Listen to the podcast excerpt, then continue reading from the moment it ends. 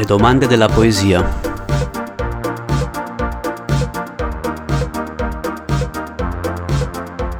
Seconda puntata. Silvia Rosa. Tutta la terra che ci resta.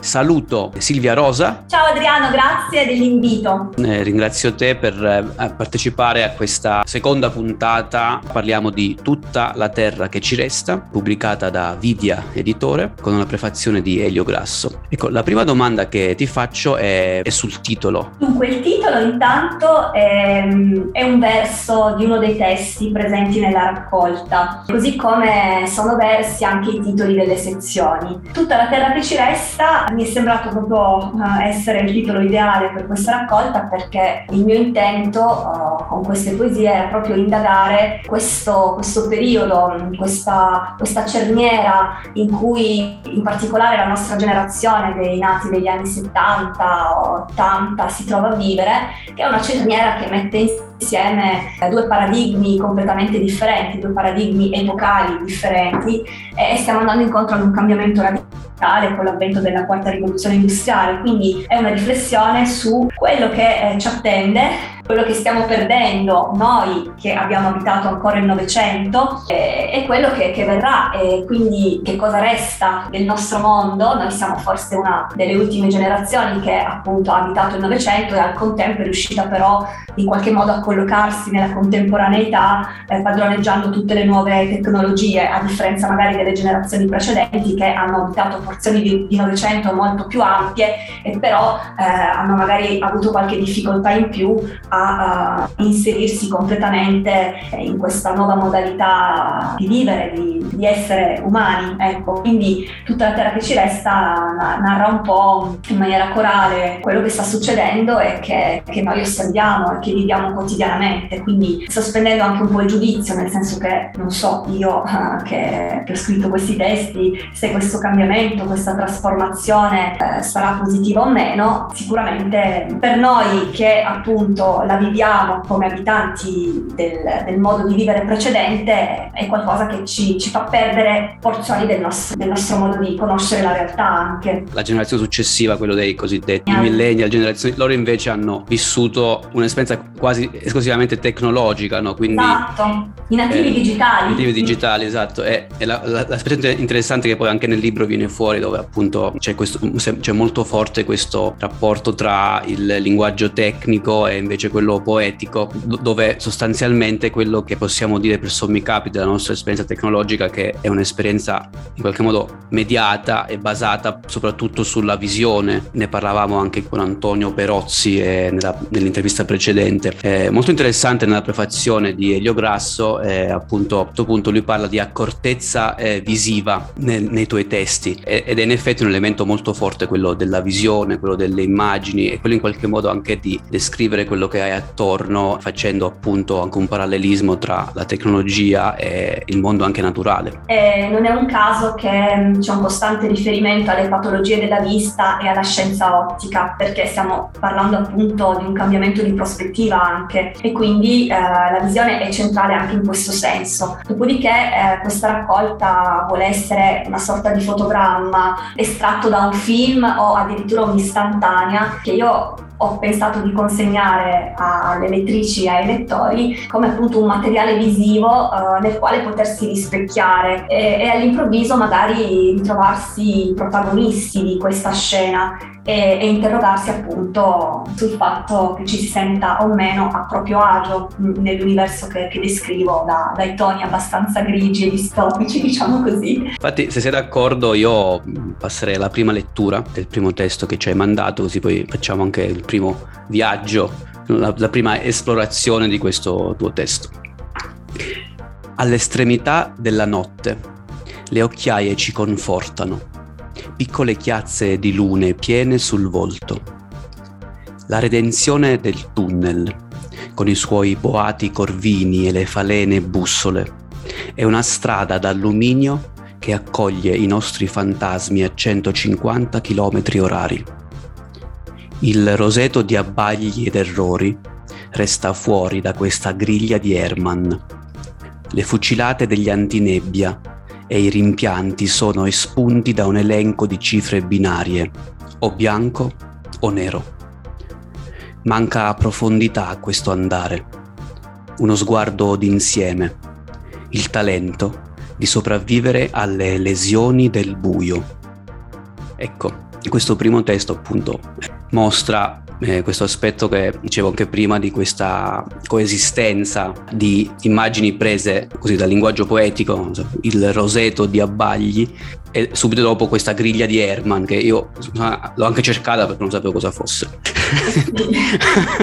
e quindi mi ha anche insegnato qualcosa de, di nuovo che credo che sia, se mi ricordo, è un'illusione ottica, cioè sono dei quadrati. Esatto, mm, è un reticolo di linee bianche su fondo, su sfondo nero e, e, quando queste linee si intersecano eh, appaiono delle aree grigie che in realtà non esistono, quindi anche qui si sta parlando di visione. E appunto anche in qualche modo eh, quando tu poi dici i rimpianti sono espunti da un elenco di cifre binarie o bianco e nero, che poi questo è in qualche modo proprio è, è, è l'elemento anche fondante del linguaggio informatico, no? il, il, linguaggio 01 che è molto semplice, o bianco e ecco. nero, che invece poi è alla base di tutta la costruzione informatica, di tutta l'esperienza poi immediata delle costruzioni più complesse. È una lingua, è una lingua a tutti gli effetti e ci vuole anche molta creatività.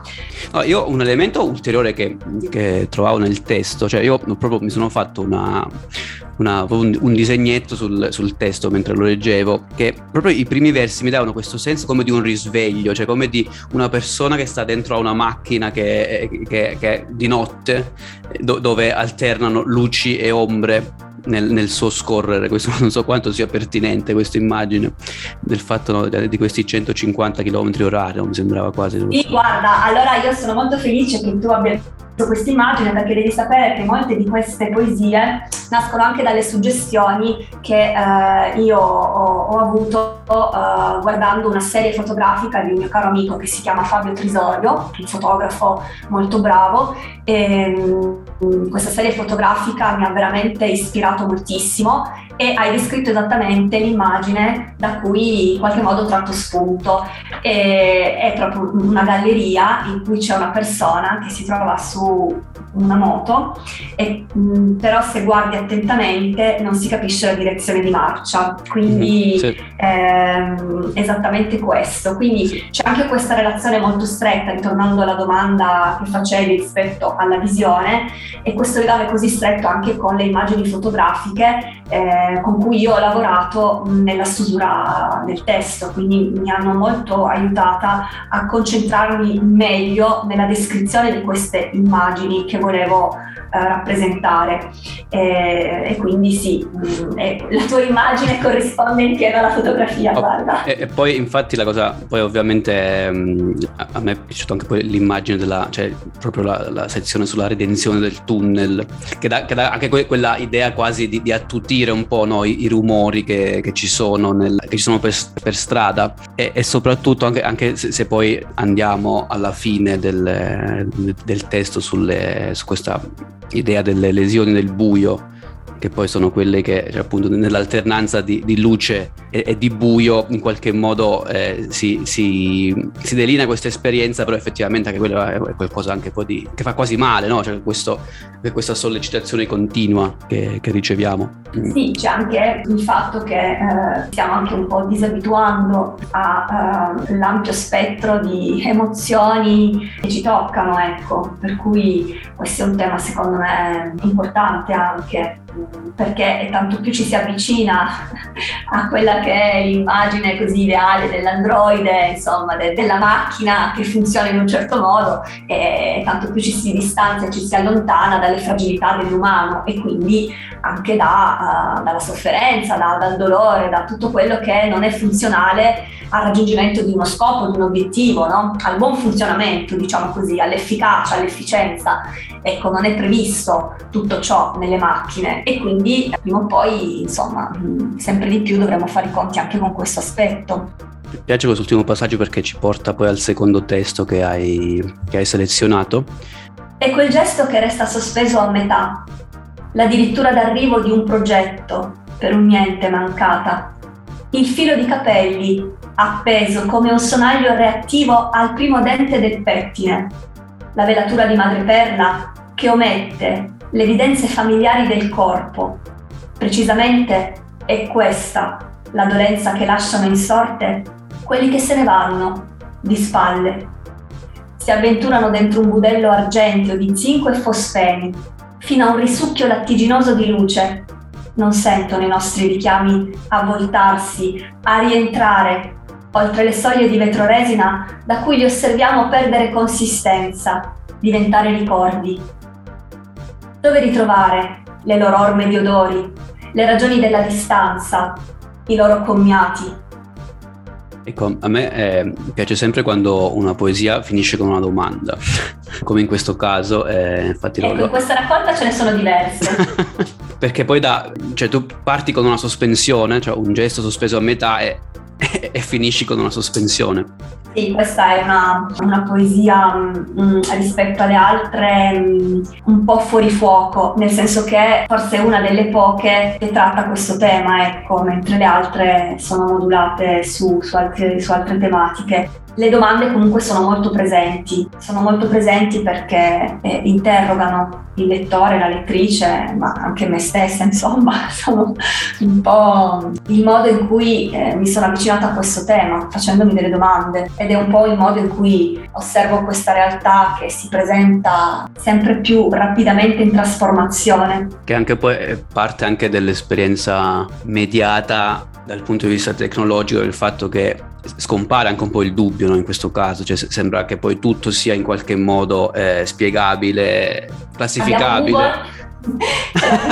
C'è Google Video, no? Cioè, Uno non ha, più, non ha più nessuna incertezza perché qualsiasi cosa digiti su Google e hai una risposta immediata, per cui no, non c'è neanche poi forse il tempo di farsi alcune domande, di interrogarsi. Comunque questo è un testo che parla di morte ovviamente, insomma si capisce penso. Eh, a me piace anche questa, io mi sono segnato verso la fine quando appunto le, le, persone che vanno via si avventurano dentro un budello argenteo di zinco e fosfenici, anche qui di nuovo torna questa, questo linguaggio che è contemporaneamente eh, scientifico, cioè zin- materiale quasi, no? cioè, a, a, che va alla chimica delle cose, quindi proprio l'elemento finale e il, il, budel, il, budello argenteo il risucchio lattiginoso di luce, quindi questa cifra stilistica che ho, che, che ho, che ho visto prima eh, torna e mi piace molto e, ed è anche molto legata un, alla, alla, all'intervista che facevamo con Antonio, che appunto anche lì la, la, la chimica come elemento proprio centrale della, della fisicità delle, delle, cose, quindi proprio per, per andare al, all'elemento centrale e tu invece poi lo porti in relazione a un linguaggio invece poetico molto forte, molto figurativo, ehm, come appunto dice anche Elio Grasso, accor- accorto dal punto di vista eh, visivo. Un altro elemento che sempre mm, Elio Grasso eh, evidenzia è che nei tuoi testi viene molto meno l'idea, viene, viene meno l'io poetico, pure è, è un io che, che, guarda molto, però non so quante volte tu dica io nel libro. Allora, in questa raccolta non esiste un io narrante, evidentemente nelle precedenti ho indagato fin troppo eh, attraverso l'io narrante, eh, attraverso lo strumento dell'introspezione, mm, la soggettività e anche un po' il discorso delle relazioni interpersonali, quindi in questo caso ho, ho proprio abbandonato l'io l'ho sostituito con un noi, perché questo vuole essere un testo appunto corale, una raccolta poetica corale, ma anche oggettiva, per cui il ricorso anche a questo linguaggio che tu hai evidenziato ha anche questa valenza voler aderire il più possibile a, a, ciò che sto raccontando, anche perché esattamente questo è tutto il contrario eh, di quello che sta succedendo, avviandoci sempre di più eh, in questo mondo meraviglioso del digitale, delle nuove tecnologie, delle intelligenze artificiali, in cui ovviamente i corpi spariscono, la materia mh, perde consistenza. Ecco, parlando appunto della poesia precedente che, che ho appena letto, ehm, si parla uh, della possibilità possibilità di incontrare le persone morte attraverso le nuove tecnologie, per cui uno potrebbe poi parlare con il proprio caro, eh, adesso non so spiegare nello specifico perché non sono un'esperta in materia, però c'è questa possibilità. E ovviamente è un incontro senza corpo, per cui l'oggettività ha anche questo, questo senso nella raccolta e la sparizione dell'io è perché in questo caso mh, sto raccontando una storia che riguarda noi, appunto, non, non, non esiste un io narrante, mh, esiste piuttosto la possibilità di potersi ritrovare eh, come, come gli abitanti di questo mondo messo in scena all'improvviso appunto tra loro, ecco. A proposito del, mm, del, linguaggio plurale, cioè del, dell'utilizzo del, del noi, eh, l'ultimo testo è, è, proprio un esempio di, di, questo, di questo, utilizzo eh, di, di, questo pronome eh, plurale, infatti lo, lo vado a leggere. Perforando la fibra sintetica che oscura l'orbita del Sole, scendiamo a precipizio lungo il rivo amniotico, con la brina degli inizi addosso e le palpebre incollate. Portiamo l'impronta artica di monadi inscritta sulla pelle. Il freddo come una condanna. Così veniamo al mondo o scompariamo.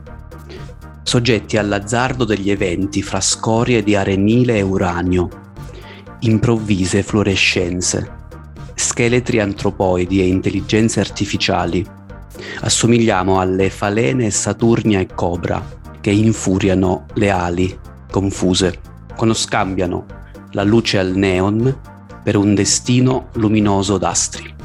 Qui torna anche la falena no? del, del testo precedente. la falena, la passione delle falene eh sì, è, una, è, un insetto simbolico, insomma, importante, abitante della notte, quindi tra l'altro appunto ho scoperto il perché le falene cercano sempre la luce, vanno a intrappolarsi eh, nelle nostre lampade e muoiono ustionate perché si orientano proprio attraverso la luce delle stelle e quindi scambiano le nostre luci artificiali con, con quello che invece per loro consiste in una possibilità di orientamento, ecco appunto. Che fanno un po' come Foscolo nei sepolcri, no? che gli occhi dell'uomo cercano morendo il sole. Eh, esatto.